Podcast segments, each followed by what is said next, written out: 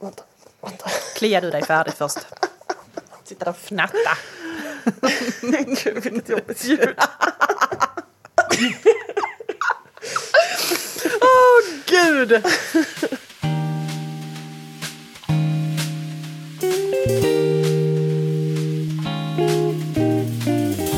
Välkomna till Annorlandet. En podd om att välja ett liv på landet med allt det underbara men också allt det skitjobbiga som det innebär. Stämmer den bonderomantiska drömmen? Ja, men det är det vi ska utforska i den här podden. Och ni kommer träffa mig, Anna Lidbergius. Och mig, Anna Tenfelt. De två Annorna alltså. På landet. Annorlandet.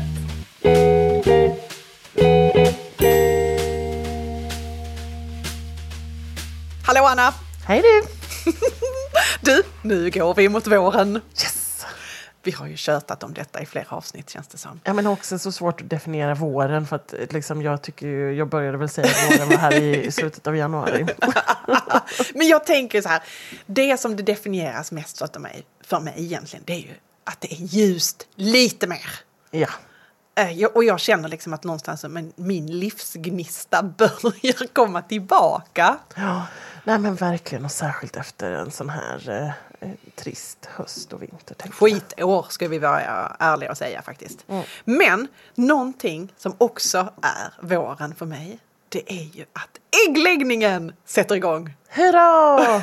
nu har den ju inte riktigt tagit slut hos dig. Nej, ja vi hade väl en liten paus där, eh, ruggningen och, eh, och någon kort paus. Men, men ni har ju haft en otroligt Ja, men lång det är paus. ju helt... Ja, de är snåla. Det är jävla dyra höns vi har. Vi bara matar dem och får ingenting tillbaka. Jag kom ju hit med två flak ägg till er idag. Ja, vi tog tacksamt emot, för här är det ju en bristvara trots, trots en stor hönsflock. Men idag så tänker vi väl att vi pratar lite om det här kycklingar och ägg och sådär, för det hör ändå till här nu när våren kommer. Mm, verkligen. Jag tänker att de flesta som har höns eh, blir lite peppade på kycklingar Ja, på och, våren. och, och förstår det här magiska med att det läggs ägg. jag, tror inte, jag tror inte så här, om man inte bor på landet eller om man inte bor i stan för den delen och har höns så är det svårt att se den här magin som är med ägg och höns. Tror inte du det? Det är ju någonstans när man får vara med där och fattar att det här sker av sig själv. Som gör att man blir helt lite så prillig för det här är så roligt så att man inte riktigt vet vad man ska bli av. Men det är väl klart att, inte, att den inte förstår det om man inte har det själv. Alltså då ska du gå och titta på eh, äggen i butiken med stor förundran eller vad tänker du då? Nej men jag tänker ju att människor kan ju bara säga åh jag älskar hundar, gud vad jag älskar hundar och så har man ingen hund själv. Men det är ju inte alla som tänker gud vad magiskt det är med ägg att de kommer ut det är så häftigt. Fast alltså, innan vi flyttade ut på landet så var jag ju helt förälskad i era höns Ja, och, och äggen som kommer. Så att jag, jag var ju ändå en stadsbo som inte hade egna höns. nej, som var ja, då, helt, nej, då var det väl på upplevelsebaserat då. Ja, ja, men du, ägg. Alltså, Mm. det finns ju så mycket att säga om ägg. Men idag tänker vi att vi ändå ska fokusera på det här med ägg som blir kycklingar. Va? Mm. Och då börjar ju det med befruktning. Ja, för det är ju lite spännande. Ägg kommer ju även utan befruktning. Ja, det pratade vi om i tuppavsnittet som Ja. vi släppte förra säsongen. Att eh, det behövs ju faktiskt ingen tupp bland Nej, hönsen gud. för att de ska lägga ägg. De kommer ändå. De kommer ändå ja. Och vissa lägger fler och vissa lägger färre. Så Ja. är det. Lite olika, lite olika raser lägger olika mycket. Och det finns ju då ja, men de typiska värphybriderna som finns i, i industrin. Som i princip lägger 0,98 ägg per dygn. Ja. Usch, det är sorgligt faktiskt. Tänk att det är uträknat. Ja, men Vem sen så är mätt? det ju också lantraserna och vissa av dem lägger ju, alltså det finns ju hönsraser som lägger 80 ägg per år och det är ju inte så många. Nej precis. Jävla snåla. Det är väl sådana vi har då. Men du, vi har ju tupp. Både ni och vi har ju tupp. Vi har ju alldeles för många tuppar just nu känns det som. Men det betyder ju också att det är en hög befruktningsgrad då, att de Ja. gör sitt jobb. Ehm, och då kan ni ju faktiskt se på ägg om de är befruktade eller inte. Ja, jag undrar om inte vi delade en bild på det för ett tag sedan. Kommer du Jag ihåg tror jag det? har gjort det ett par Ja. omgångar. Och det är ju lite just det här att man kallar det för bullseye som man kan se. Och det kan du ju se på köpägg också om det nu är så att du har köpt utav ekologiska ägg som faktiskt går, där hönsen går tillsammans med tupp. Då får du ju den här lilla, lilla pricken på ägget som finns naturligt på gulan. Då får den en liksom som en liten ring runt och det är ett tecken på att ägget är befruktat. Ja. Det får vi ju lägga ut en ny bild på nu. Ja, det måste vi göra. Men jag tycker också att det är så roligt att vissa som jag pratar med, de tycker att det är lite äckligt att det finns befruktade ägg i deras köpägg från butik. Ja, och då ska vi faktiskt tillägga att där är ju ingen kyckling förrän ägget har ruvats. Och det beror ju på hur du ser det. Det här är ju en abortfråga tänker jag. när Nej, men när rent- blir du gravid? När blir det ett barn? Rent krasst är det ju så här att hönan har hon ett befruktat ägg så lägger hon sig sällan och ruvar bara på ett ägg. Absolut. Utan hon vill ju samla Men sina hon är ägg. ju ändå gravid får vi säga. Ja, räknas, ja det kanske det gör. Räknas det som gravid under den tiden det passerar? Nej, men det är ju- eller är den, eller är den gravid. när äggen ligger utanför? Det här, är ju, det här- var en konstig diskussion. Den, den får någon annan släppa in i någon form av filosofiskt forum. Men jag tänker just det här, det här är det spännande för mig, att hönan samlar ju på sina ägg.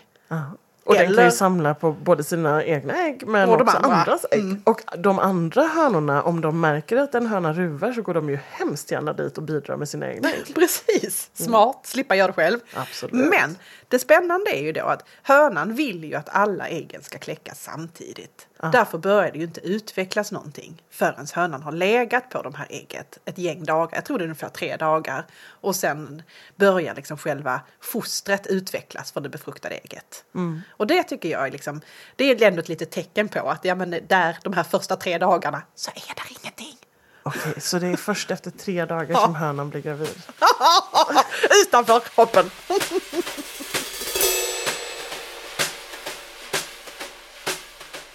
Men du Anna, vi sa ju här att eh, hönan lägger ägg av sig själv. Ja. Och det gör hon ju. Men hon behöver ju ändå lite grejer. Behöver liksom ett gott foder och få lov att leva så naturligt som möjligt. Picka i sig godsaker. Men det behövs ju också någonting som är kalkrikt. ja. Eh, för att man ska kunna bygga ett skal till sina ägg. Ja Annars och då så- brukar han ju säga att de ska ha fri tillgång till snäckskal. Ja, då kan man köpa sådana här färdiga krossade musselskal. Och slänga in lite så sniglar och sånt snäckor som du hittar i din trädgård som de kan få picka i sig såklart. Ja. Men det vill de gärna ha för att kunna bygga ett starkt äggskal runt sina egna ägg. Annars så får man sån här läskiga små skinnägg. Läskiga, jag tycker de är jätteroliga. Ser ut som små gummibollar. Ja, det är när det blir lite fel i produktionen. Ja, de går igenom där utan att liksom lägga det här sista lacket på någonting. Ja, bara skjuts igenom som en liten slempropp utan, utan kalk runt omkring. Ehm, men absolut, och det kan också hända till exempel eh, efter att en eh, höna börjar lägga ägg efter de har ruggat. Att de inte riktigt har liksom samma kapacitet i kroppen att bygga sig ett, ett starkt ägg. Och det är också därför faktiskt hönsen inte lägger ägg under tiden de ruggar. För all deras produktion i kroppen går ju åt att sätta nya fjädrar. Precis. Och inte bygga en massa ägg och äggskal. Ja. Så då är det stopp. Och det är ju samma med ehm, alltså de första äggen som värps av en unghöna. De kan ju också vara lite tokiga på massa olika sätt. De kan vara märkliga former. men det är ofta skinnägg eller så är det såna här små tuppägg. Och då kan det ju vara ägg utan gula till Precis. exempel. Pyttelitet med bara vita i. Ja. Vi har ju en av våra hönor, Birgit. Som alltid, ja, hon är väldigt rolig, det är en sorts eh, paduan och hon ser väldigt stöllig ut. Och hon lägger eh, vita ägg och är lite sneda ägg. Åh. Och det har hon gjort alltid. Så vi säger att hon är lite sned i röven. Lilla Birgit. Ja, hon lägger väldigt sneda ägg i alla fall. Men det här är ju liksom sätt då liksom att se till att faktiskt hönsen börjar värpa. God tillgång till foder och till kalk och så mysiga reden att gå och lägga dem i. Och det märks faktiskt ganska stor skillnad på hur stor äggproduktionen blir tycker jag. Om de eh, har det gött eller inte. Absolut. Och jag tycker alltid det märks, alltså när det är nystädat hos hönsen, då tycker jag alltid att den får lite extra ägg. Ja, de blir lite vilda på något sätt. Ja, så mysigt här är! Åh, äntligen! Det är lite grann som när man själv man har renbäddat. Det blir lite extra mysigt i sängen. Mm. Ja, då är det gött. Nu är annorna törstiga. Vad har ni i glaset idag? Du, Anna, jag tänker ju så här. Hönsen behövde rätt mycket kalk för att lägga sina ägg, eller hur? Just det. Vad skulle då passa bättre att ha i glaset idag än ett riktigt mineraligt vin? Ja, Det var kanske en lite långsökt koppling. Men det låter gott. Ja, det låter gott. Eh, idag bjussar jag på ett vin från, från Portugal. Ett vitt vin säger jag, men på flaskan så står det att det är ett Vinho Verde. Ett grönt vin. Tycker du att det känns så grönt? Tycker det ser väldigt vitt ut. Ja, det är ett vanligt vitt vin. Eh, jättesvårt att uttala. Soaliero kanske. Alvarinho vin, ett vin från 2022. Som ska vara väldigt, väldigt mineraligt. Så jag tycker vi tar en liten, eh, liten smutt på den. Det gör vi. Skål på dig. Mm, luktar jättegott.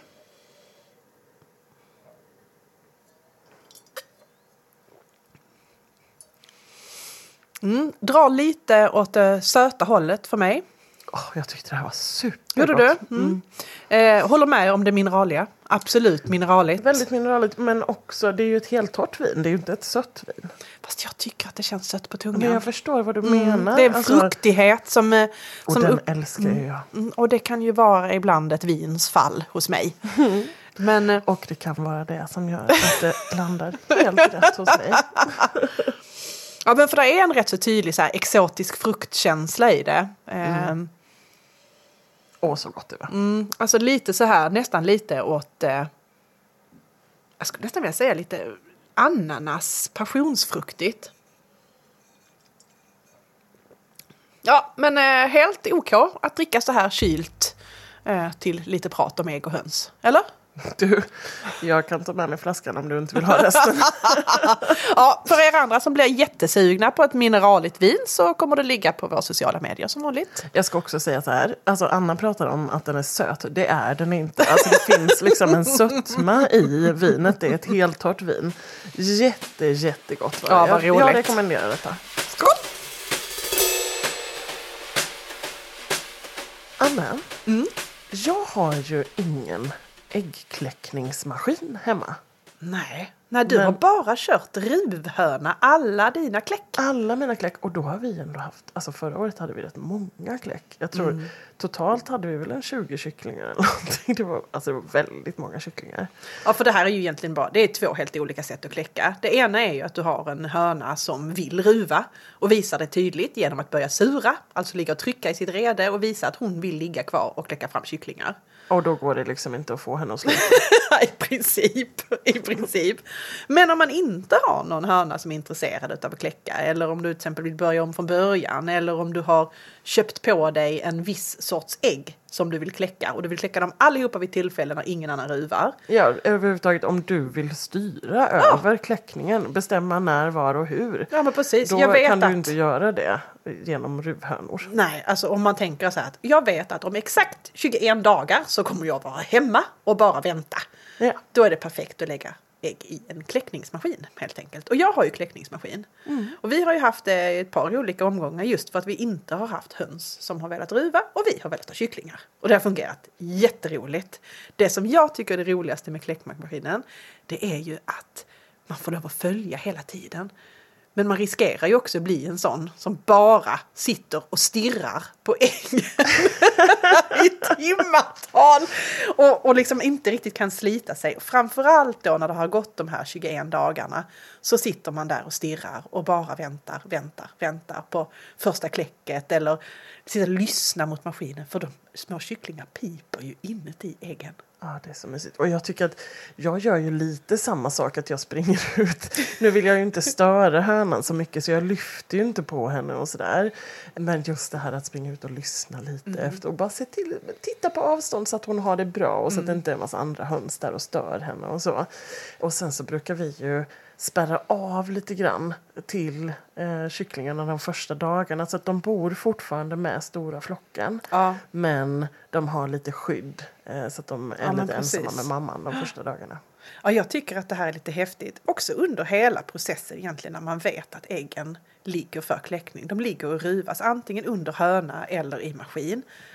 Att man blir så nyfiken. Alltså där är någonting som är så otroligt magiskt med att inne i det här lilla skalet så från ingenting så väcks ett liv. Utav att man tillsätter värme. Och det är, så, alltså det är så magiskt att man får lite, när man har kontroll över en kläckmaskin så får man lite så här gudskänsla. Att du skapar ett liv. Ja, man sitter där och skapar ett liv. Där är någonting som händer i en som jag inte vet om det är hälsosamt eller inte. Jag försöker ju ändå säga både till mig själv och till barnen och så att eh, vi får inte vara där för mycket och pilla liksom. Utan hönan måste få sköta det själv och vi ska inte... Men, men jag lyser ju ändå äggen några gånger under ruvningsprocessen. Och jag vill ju gärna ja, men sådär, bara se. Och jag, faktiskt en gång om dagen så rensar jag ju bort ägg som inte är märkta. Alltså som hon inte ska ruva på utan som andra hönor har varit och lagt dit. Ja, men för ni gör så att när ni har bestämt att hon ska få ruva så märker ni upp ett antal av äggen så att ni vet att det är just de här Ja. som vi nu ska kläcka fram. Och då har jag ju valt också vilka ägg, alltså från vilka hönor jag vill ha kycklingar. Eh, jag kanske vill ha en viss äggfärg eller jag vill ha renrasiga kycklingar eller ja, du vet.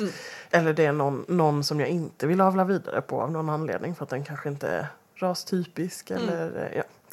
Eh, Eller så kanske det är en Birgit som lägger sneda ägg, vem vet?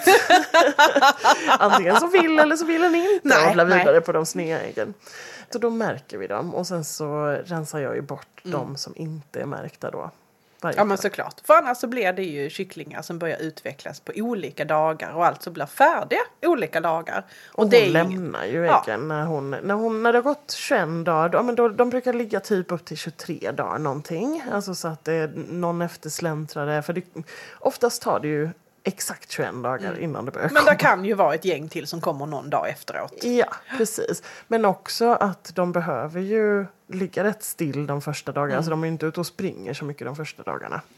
Men ändå att du vill inte, du vill att alla ägg ska påbörjas ruvningen på samtidigt. Ja, precis. Men du Anna, du sa någonting här också innan. Du sa vi brukar lysa äggen hela tiden. Eh, och det kan väl inte alla som vet vad det är. Men att lysa äggen innebär ju att under processen när, man, när de ruvas att man faktiskt lyser dem med en ficklampa. För att se om det har börjat utvecklas någonting i dem eller om det är så att det finns en kyckling som har dött under processen. För då vill man gärna sortera bort de äggen. Så att inte de antingen ligger under hönan eller går sönder in i maskinen och äcklar ner. Liksom. Att det, är rätt så, det är rätt så viktigt att ta bort dem. Eh, och framförallt också så vill man ju se, ja men ligger hon liksom på Ligger hon på någonting som faktiskt kommer att bli kycklingar eller kommer hon att bara ligga där på helt tomma ägg? Då är det kanske bättre att vi byter ut äggen för henne. Och då lyser man dem med en liten ficklampa, gärna i ett mörkt rum. Och så ser man om det har börjat utvecklas en spindel. Och det låter skitäckligt. Ja, men det är verkligen fascinerande. Det ser lite ut som, eh, jag tycker det ser lite ut som en livmoderkaka. Ja. Liksom. Alltså ett sånt träd. Ja men precis, det börjar liksom komma ett ådernät inuti äggen liksom längs med väggarna. Och vissa ägg ser man det jättetydligt i och vissa andra får man kämpa. Jag vet vid något, eh, vid något eh, av våra kläck så hade vi lagt riktigt, riktigt mörkbruna maranägg i kläckmaskinen och man såg ingenting. Man Nej. fick bara hoppas på det bästa. Ja men det är svårt, vi har också maraner ju. Eh, och, och jag tycker det brukar funka, ett trick som vi har gjort det, dels så behöver den ju ha en rätt stark ficklampa. Men sen har vi tagit toarullar och hållit mot eh, ägget, och, alltså så att det verkligen blir en ljuskegla. Då har Ja, det funkat lite bättre. Vi, hade, vi tog min makes sådana här små verkstadslampor som man stoppar in när man står och meckar i bilar. Och de är sjukt skarpa och väldigt smala. Vilket gör att du kan sätta dem rakt in mot ägget. Fungerar ypperligt. Men, ja, men inte på alla. Förstår. Men du, vi pratade ju om innan här att jag har ingen eh, äggkläckningsmaskin. Men det har du. Och ni har gjort många kläck i maskin Ja, det har vi. Men vad föredrar du? Dr- Föredrar du maskinkläcket där du kan sitta och titta på dem och följa utvecklingen och det liksom är du som är lite hönmamma åt dem, hönsmamma. Ja. Eller föredrar du de naturruvade? Och det är så rolig fråga. Ja, så här skulle jag vilja säga. Jag tycker det är jätteroligt med naturruvade. För att de får följa med sin mamma och det är så himla roligt den dynamiken som händer inne i hönshuset. Och för att det känns så naturligt och gött.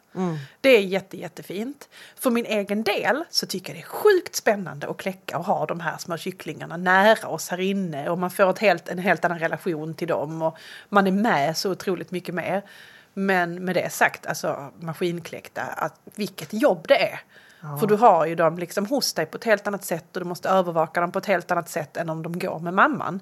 Ja, det ska vara värmelampor och Ja. de ska vara nära och det ska vara tak och det ska det vara... ska vara hit och dit. Ja, och det ska visa och de ska ha in den här eh, gula säcken och allt vad det är. Ja, ja, ja, det är mycket med de där det små kycklingarna då. Så på det sättet så, så tycker jag ju att det är två helt olika sätt att kläcka. Men det är ju också så att när de går med sin mamma så visar hon ju dem allt. Vilket betyder att du själv inte alls behöver vara införstådd med allting de behöver hela tiden för hon har stenkoll. Men du kan också få en skittaskig höna som väljer att picka ihjäl varenda kyckling hon har ruvat fram. Ja. Ja. Ja, vi har några riktigt bra hönsmammor men, och det finaste tycker jag är när de väljer att samruva. Ja, alltså, det är vi har ju jättefint. Mm. några hönor som, som gärna ruvar ihop och sen som också är mammor ihop. Så då går de liksom, delar de upp flocken lite grann mellan sig så går Mm. De går runt och tar hand om. Väldigt mysigt. Men du Anna, du måste svara mig ärligt. Får du samma fixering som jag efter att kycklingarna är ute? Vem är höna och vem är tupp? Alltså, jag tror att alla får det. alltså, hela grejen är du vill ju ha så många hönor som Mm. möjligt för att du vill ju behålla hönorna, det är de som ger ägg. Och tupparna, ja du kan inte ha för många tuppar och sen så då behöver du slakta dem och sådär. Och det kan ju vara, alltså i vårt fall så kan ju det vara bra för att eh, då tar ju vi dem och äter dem Mm, istället. Men så kul är det liksom inte att slakta en massa djur och sådär. Men det konstiga är att det blir ju alltid, alltid fler tuppar. många fler tuppar. Ja, Alltid, alla kläck blir Mm. fler tuppar. Alltså vårt första kläck vi hade förra våren, då hade vi en höna och så var det sju tuppar. Mm. Ja, alltså det var rimligt. liksom helt orimligt. Men du, jag tänker ju så här, för vår del som inte vill behålla en massa tuppar för att äta upp dem så brukar ju vi vilja sortera bort dem så fort som möjligt. Vi Ja, då vill får ni sortera bort dem till oss så kan vi ta dem. Ja, ja, då hade ni, ja, då får ni sitta och mata de små tramsiga. Men det blir ju också det här att, att det är ju lite trist i så fall, precis som du säger. Och i alla fall för vår del, då man då bara ska mata dem för att ta reda på är du en höna eller en tupp. Och det fiffiga är ju där att det finns ju faktiskt raser som är könsvisande. Eh, till exempel Cream Legbar och Plymouth Rock är ju sådana hönor och, som man ser redan efter liksom, när de är den här lilla dunbollen så kan man se på deras färger fall det är en tupp eller höna. Och redan och där är väl också en sån som du ser väldigt Du, det tydligt. vet jag faktiskt inte. Ja, jag tror det. Nej, precis. Och, och jag tycker också att det är väldigt olika alltså på vissa, vissa raser och framför allt på dem om du tar, har blandraser som Mm. vi, både du och vi har ju en blandad grupp. Och sen så har vi vissa som då blir eh, rasrena för att vi har en tupp av den rasen Ja. som hönan är. Men sen så blir det också blandningar. Då. Mm. Eh, och blandrashönorna och tupparna de är ofta svårare tycker jag. För Ja. då har du inte de här eh, Du har inte de typiska. rasspecifika. Nej, precis. Ja, då sitter man där istället bara, tycker du inte att den har lite grova ben? Är det inte en tupp ändå? Ja, men och det är ju det, det är benen, men framförallt det jag brukar titta på är fjädrarna på halsen och Mm. sen så det som kallas för sadelbehäng. Alltså det är de fjädrarna som är uppe på ryggen Ja, ner precis. mot stjärten. För de blir mycket, mycket längre på tupparna och Ja. hänger ner medan de är korta. Men då halsen. behöver de bli rätt stora. Alltså för att kunna se de här sakerna. Och jag tycker liksom att redan långt där innan så går jag och fixerar. Och bara tittar på dem och så säger jag till Rasmus, kom och titta, kom och titta, kom och titta. Tror du inte ändå? är det en jag tupp de, idag? de som har kam tidigt, det brukar ju vara tuppar. Ja. Men det finns ju de hönorna som har kam tidigt Ja också. men gud, ja. jag menar titta här ute på våra Idun och Boel. De var jag ju helt säker på att det var tuppar hela tiden. Tills de började lägga ägg. Ja, det var ju tur att du inte tog Ja det var tur att de inte blev nackade innan. Du, vi pratade ju nu om eh, våra blandraser och lite olika raser och sådär. Eh, och vi har ju som sagt, vi är inte supernoga kanske med våra renrasiga och avelsägg och så. Nej, det går lite diverse här ute. Det gör det. Sen köper vi ju gärna renrasiga avelsägg för att vi vill ha något speciellt. Men sen när de väl är i gruppen då, då blir det lite en blandning. För det här är ju den delen som är så rolig och spännande med höns. Det är ju att du kan stoppa in vilka ägg du vill under en ruvande höna eller i din maskin. Så att du kan ju ta kontakt med alla möjliga människor som håller specifika rashöns som du vill åt på något olika sätt. Och så kan du klicka fram dem själv. Ja, supermysigt. Men du, det finns ju faktiskt eh, egentligen en person i Sverige som är liksom the eh, hönsinfluencer. Kycklingguru! Kycklingguren. Och det är ju Madeleine Krygegård. Ja, ja, jag håller med. Det finns ju ingen som henne. Hon har ju liksom det absolut största Instagramkontot. Eh, Krygegårds hönshus. Och ja, men hon har också haft en podd tidigare. Nu är ju inte den aktiv längre. Men jag tror att hon är ett av de största namnen i Sverige när det kommer till Ja, men jag håller med. Och ska vi inte ta och ringa Madeleine? Ja, och se vad hon har att säga här i kycklingtider. Ja, Rätt in i kycklingträsket med oss. Annorna frågar. Någon annan? Ja, det är Madde. Hej Madde, det här är Anna och Anna från Annorlandet. Nej, Men hej Annorna! Hallå du! Hej! Du, vad glada vi är att du eh, kan tänka dig att att prata med oss en liten stund. Ja, men det är jätteroligt att jag får vara med och prata med er en liten stund, tycker jag. Du vet om att vi just har refererat till dig som kycklingguru. Eh, nej, men eh, okej. okay, no press, no press. Nej, men eh, vad roligt. Det är ju ändå fint, kan jag tycka. Ja, verkligen. Alltså, du, är ju, du är ju liksom Sveriges eh, hönsinfluencer får vi ju säga. Så att det kändes självklart att du var den första vi skulle fråga om att vara med idag. Men gud vad ni är gulliga. Men du, Chicken influencer, det är väl Ja. också kul? vilken grej va? Men du Madeleine, kan inte du bara beskriva lite grann, vad är det du pysslar med? För visst är det så att letar man avelsägg så ska man vända sig till dig? Ja, precis. Om det är så att man vill ha de raserna som jag har. Ja. Jag har ju liksom inte en jätte, jätteverksamhet utan det här är en verksamhet som jag har vid sidan utav mitt vanliga jobb som är en passion för mig. Det här är ju så roligt.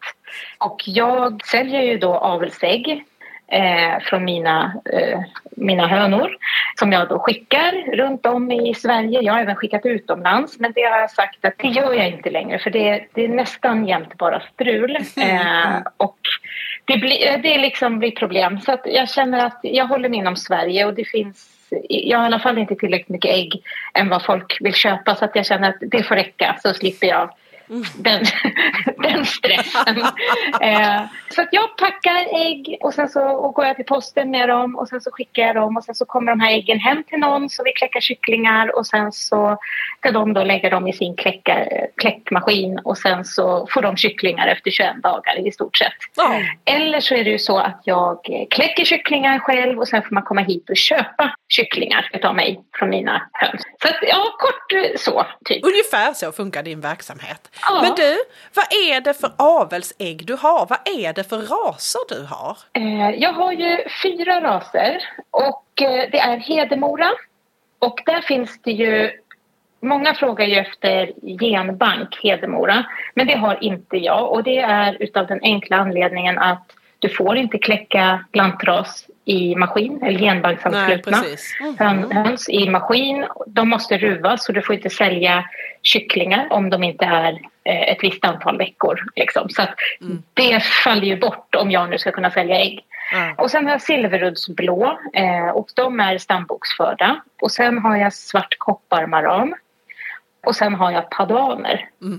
Och sen har jag ju även mixen silveruddsblå och kopparmaran som ger ytterligare en färg på äggen som är eh, lite mer olivfärgade ägg. Ja, Så att, eh, det är ju liksom en färgpalett. Ja. Du vill också ha det här som ser ut som en liten pralinask när du öppnar det? Ja, ja, men, ja, ja, det är ju... alltså man, kan ju, man blir så lycklig av ägg. Det, det är så, verkligen. Ja, vi har pratat här om fascinationen och att den inte riktigt kan förstå storheten i äggen förrän den har haft dem själv liksom, och gått och plockat dem i rederna på kvällen. Och Men sådär. eller hur? Ja.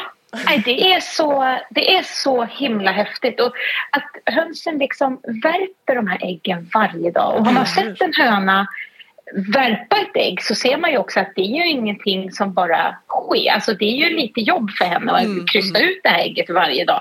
Och att de gör om, alltså tänk att ha ägglossning varje dag. Alltså de sliter Den är ju, bara den liksom. Ja, Men nej, jag tycker det är magiskt och det är också någonting som folk uppskattar otroligt mycket på mina sociala medier. Det är att följa med och plocka ägg. Ja, Ja. jag älskar Alltså- det. Jag är med dig och plockar ägg nästan varje dag. Och först så, först så tänkte man ju liksom så här, ja men vad fan det är många som bor i lägenhet men det visar folk som har egna höns som just har plockat med er, de som är, de vill följa med ut och plocka Det är fascinerande, det är roligt. Mm, Där är en storhet. Som en skatt varje dag liksom. Ja, gud. Men sen har jag ju också en silkeshöna bara, Friggan. Det är ju bara en. Ja. Eh, Det har jag ingen avelsgrupp, men jag har henne. Ja, Eh, men det, är bara så, hon. det är så roligt här för du pratar ju om att du har liksom en ras paduaner och jag har ju en paduan. Mm. Och hon, hon lever ju sitt liv här hemma ungefär som din Friggan då. Det är ju vår Birgit Ja. som, som går här och som vi skrattar lite åt och som vi, som vi njuter otroligt mycket av för att Birgit är Ja. Birgit. Men de är så, alltså ja, nej de är, de är häftiga höns. Alltså de kan bli så otroligt personliga om man tillåter dem att, Mm, eh, att få bli det. Verkligen. vara det. Men du på tal om just det här med de här raserna. Varför Mm. har du valt just de här raserna som du sysslar med? Men det, det är nog någonting som verkligen har vuxit fram. Eh, jag har provat många olika raser. Jag har provat... Eh, eh, det gäller att hitta det som, som passar en själv. Dvärgraser var ingenting för mig. Jag kände att det, det, det var för, för smått. Liksom. Och jag har även haft drama. Eh, det var nästan lite för stort. Herrejösses vad de åt och vad de Det är sket. som att gå ut till en liten miniponny varje dag som bara äter. Ja, exakt. Och vad lite ägg de gav. Det var fruktansvärt olönsam eh, ras. Och sen så tog de mycket plats. Eh, så att jag kände att det var jättemysigt och så. Men sen så vart det eh, kopparmaraner istället. Eh, men de här, alla de här olika raserna har ju liksom sin egenskap och sina... Alltså, jag vet varför det blev. Egentligen var det från början var det ju liksom äggfärgerna och värpförmåga, eh, hur de är eh, och vad som passar liksom in i här hos mig, men kände jag. blir liksom lite småförälskad i en ras på något vis. Eller så det har jag upplevt. Ja. Jag tycker till exempel att vår faveroll är så himla mysig. Ja, nej men det är verkligen så. Och Hedemora för mig, det är liksom smöret på mackan, det är köttbullarna på bordet. Jag menar, de är magiska. Alltså de är så levnadsstarka, det är bra befruktning, de kläcks, eh, hög procent. De är såna här, och friska, starka, sunda, pålitliga och jättebra första ras. Eller första ras, det är väl alla, man, jag brukar säga det, den rasen man vill ha är en bra första ras Ja, ja. om man nu väldigt gärna vill ha en, en ras. Annars är ju allt annat inte en bra ras om man säger så. Men, men de är sådär enkla och, och sen så är de så otroligt vackra. Många olika färger på fjäderdräkten och sociala och trevliga. Ja, ja ni hör ju. ja. Jag hör vilken som är favoriten hemma hos dig. Ja, men sen så är det också. De har vackra, Ah, de har så vackra gröna ägg. äggen. Ja. Ja. Och sen att de är både svarta och blå och spettade. Och, eh, ja. Och kopparmaranerna med. Alltså. Nej, men alltså, jag tror att alla är mina favoriter. Men du, för du har ju rasrena, eftersom du säljer avelsägg så Ja. håller du ju dem i avelsgrupper då. Gör du det året runt eller är det bara under liksom avelssäsongen eller hur gör du med det och hur blir det en rasren grupp liksom? Ja, det där är lite intressant för att jag försöker att hålla eh, ras, alltså de rasrent så länge som möjligt under året, så länge det egentligen finns efterfrågan på avelsägg samt eh, att befruktningen är bra, för den går ju ner lite när det blir mörkt och när det blir höst och lite sådär. Och sen behöver de eh, värppaus. De behöver vila från att värpa. Eh, så att eh, då sänker man ju också, jag har ju liksom belysning i hans huset, så att då sänker jag dygnsrytmen liksom. Att de har färre timmar ljus per dygn så att de eh, går in i i vila. Och det vill jag att de ska göra för att må bra. Och då under den perioden då eh, kan jag blanda grupperna lite hur som helst för att en del till exempel har inte eh, någon utegård. Så då slänger jag ihop alla under vintern så att de får gå tillsammans. Mm. Och sen sorterar jag upp dem igen ungefär ja, efter årsskiftet. Och då behöver de gå med den tuppen som man vill ska vara pappa då eh, i tre veckor säger man, men jag tar alltid en månad, alltså fyra veckor. För att vara på den helt säkra sidan att det är rasrena ägg. Ja, för hönor kan vara lite kluriga och spara på göttigheterna liksom. Ja, men precis! Portionera ut över tid. Det är lite fascinerande. Ja, för att är en höna befruktad av en tupp, då kan hon vara det i tre veckor. Så att det där är ju fascinerande alltså. Och då liksom är ju äggen som hon har då på gång i systemet under de här tre veckorna befruktade kan de vara om hon har liksom släppt på spermierna då. då. Så att eh, därför måste man ha dem rasrent eller med den gruppen man vill ha. Minst tre veckor, gärna mer. Annars kan det komma ut vilken blandning som helst egentligen. Ja, ja, exakt. Men sen är det ju också det här att eh, som jag har nu, till exempel Friggan som är en silkeshöna. Helst skulle hon behöva gå med hedemororna för att eh, det kanske passar henne bäst med foder och liksom sådär. De är liksom en lantras, de kräver inte så mycket. Men då ser ju inte jag skillnad på hennes ägg. Så jag kan, ju- de har ju Nej, både, båda vita. beigea. Ja. Mm. Ja, så då måste jag ha henne med, och det är samma, jag kan inte heller ha henne med paduanerna för att ibland så ser de också väldigt lika Ja. ut de äggen. Även om paduanerna har lite vitare ägg och friggan har lite beigeare liksom. Så att nu går hon med silverblå gänget och det är för att jag ska kunna veta vilket ägg som är hennes. Vilken överraskning det hade blivit som äggköpare om en hade fått en liten silkeshörna när en förväntade sig en. Ja, det är ju sånt man gärna vill undvika när man säljer avelsägg. Ja, jag hade tyckt det varit lite roligt. Ja, Ja. men lite, lite skoj, lite så här lite, lite roulette-känsla i det.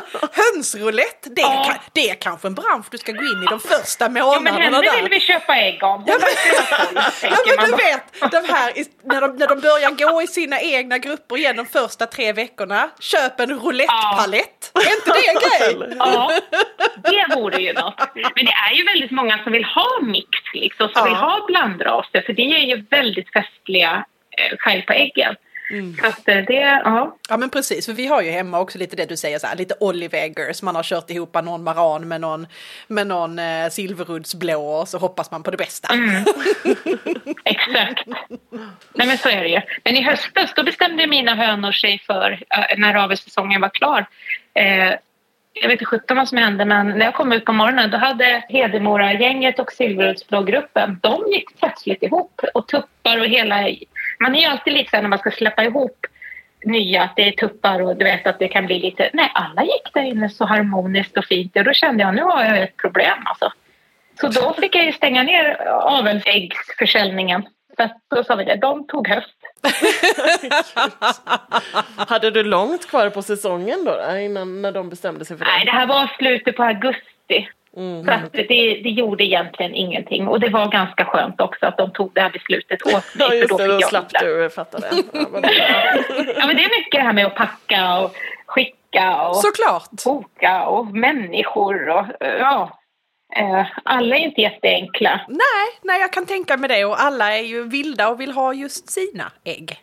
För det är ju någonting med det här magiska. Ja, men det är ju det. Och framförallt också så tror jag också att många har förväntningar på att köper jag tio ägg, då ska jag få tio kycklingar. Ja. Men nej, det är inte så. Ja, men Och är det så att man får tre kycklingar, då är man liksom, kan man vara besviken. Men det här är en jävligt otacksam sport att hålla på med kycklingar alltså, och kläcka. Och det är väder och det är vind och det ska vara eh, rätt förutsättningar och bra foder. Och det, alltså det är mycket jobb som man inte ser när man sitter där och har köpt ägg och eh, att de ska hanteras väl när de väl kommer fram Precis. och vad det är för kläckare folk har och fukt och temperatur. Ja, men det, det, det är inte alltid enkelt. Liksom. Även om jag har gjort mitt jobb härifrån när folk sen får dem. Upplever du som vi att eh, majoriteten av kycklingarna alltid blir tuppar? Mm. Det. Hur kan det vara så? Alltså, statistiskt sett så ska det ju vara hälften hälften liksom. Men det är ju inte det. Nej! Eh, jag kan säga att Padane kläckte ju jag jättemånga förra året för att jag tänkte nu ska jag utöka avelsgruppen. 85 procent blev tuppar. Nej men Nej, men du vet, jag står ju här med tre hönor nu. Alltså, det, så att jag, I år har jag sagt jag har inga avelsägg. Alltså jag får kläcka själv och försöka bygga upp Ja. avelsgrupper. För jag skulle ju föryngra så att jag tänkte nu kläcker jag massor. Mm. Men nej, det blir aldrig riktigt som man har tänkt. Nej de gör lite som de själva vill. Ja, ganska ofta faktiskt.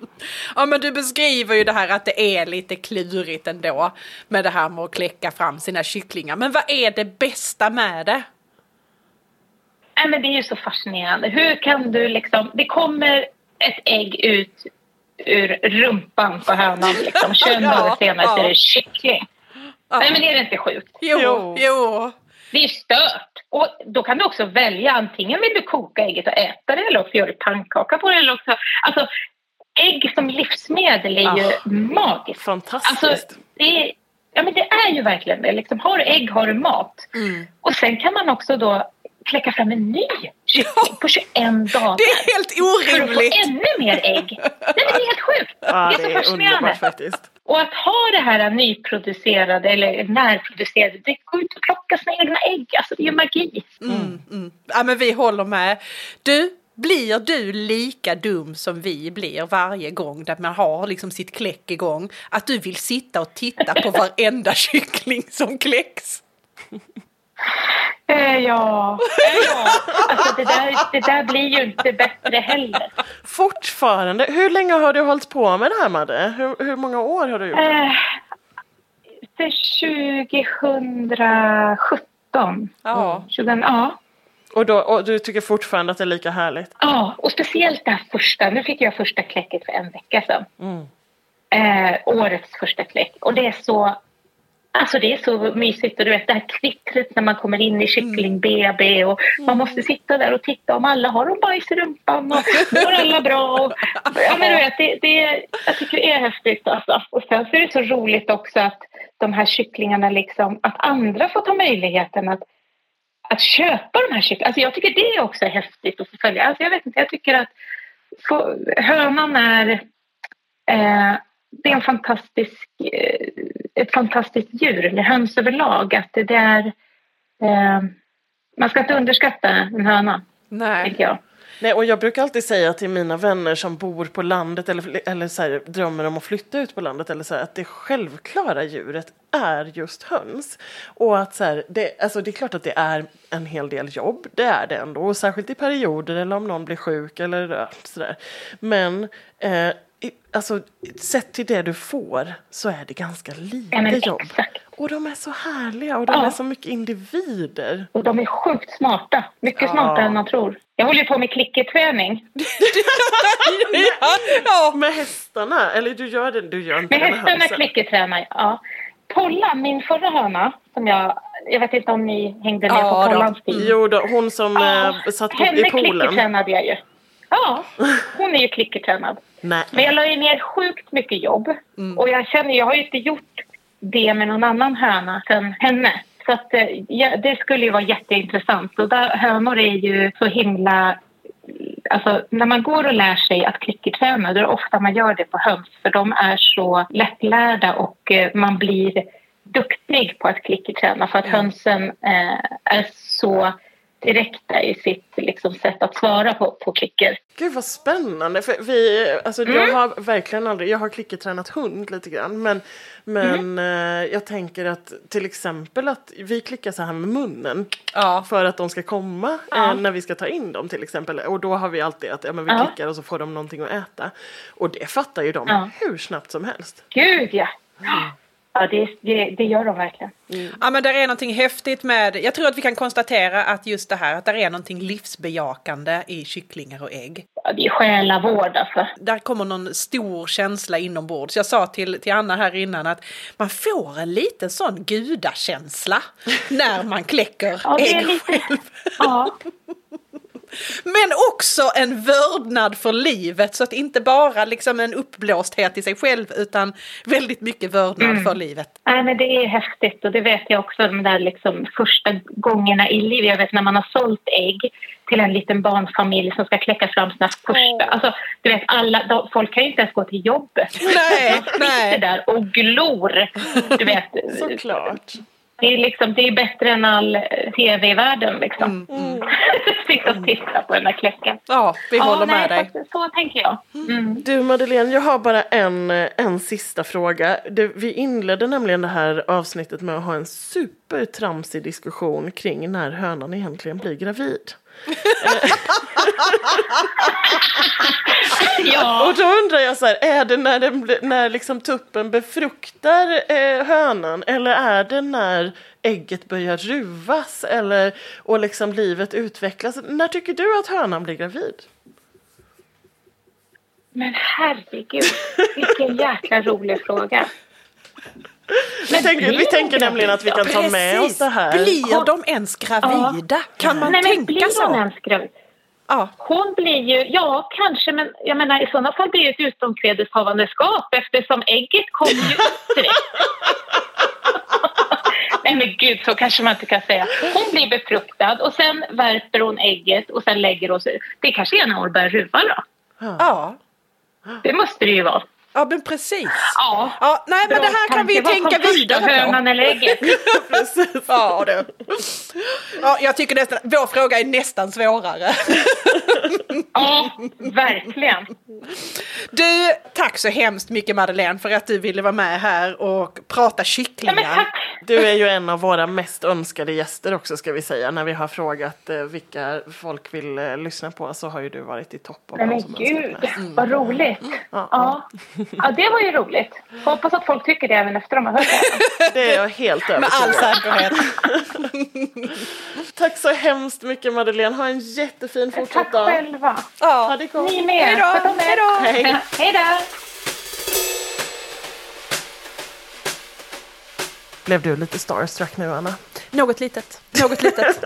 Ja men det tycker jag. Och framför allt så gör det mig lycklig att tänka att en människa som kläcker så pass mycket för sin verksamhet ändå går med den här storhetskänslan och delar det som vi, som vi förundras så över. Och som, som uppskattar det här att få gå ut och plocka sina skatter och tycker att det är så himla härligt. Ja, som förstår precis vad vi Ja, menar med att ja. det är en skatt varje dag. Det är minsann inte bara vi. Nej. Men du, Ja. tänker du att vi är färdiga med kycklingar för idag? Eh, vi är färdiga för det här poddavsnittet kanske vi är. Men eh, jag tänker att eh, vi ska väl gå ut och, och titta på äggen och börja fundera på Och första kläcket. planera? Ja. Har du något planerat kläck för i år? Nej, jag tänker att så fort en, en höna lägger sig så får Då är det bli- dags. Ja, då De det får dags. planera det åt dig i år. Ja. Och sen Ja. tänker jag att jag kanske kan få låna din eh, kläckare Ja, absolut. Testa lite om du kan få dra fram någonting där. Ja. Ja, det är mycket spännande. Kanske får Kanske vi måste beställa lite köpa, ägg. precis, kanske får köpa lite ägg av Madeleine. Ja, men du. Jag tycker att det här var en spännande, spännande stund tillsammans. Och jag är så sjukt sugen på att ha några nya kycklingar. Jag med. Då planerar vi nästa kläck och så lägger vi upp det i sociala medier. Ja, det gör vi. Ja. Hej på er! Ha det gott! Du har hört ett avsnitt av Annorlandet med Anna Lidbergius och Anna Tenfelt. Inspelat i Studio Mitt i Spenaten. Musik och ljudbearbetning av Rasmus Lidbergius och producerat av Henrik Smeding och Rasmus Lidbergius. Vill du komma i kontakt med annorna? Skriv till dem på hej annorlandet.se eller på Instagram. Annorlandet presenteras i samarbete med Amplify Management.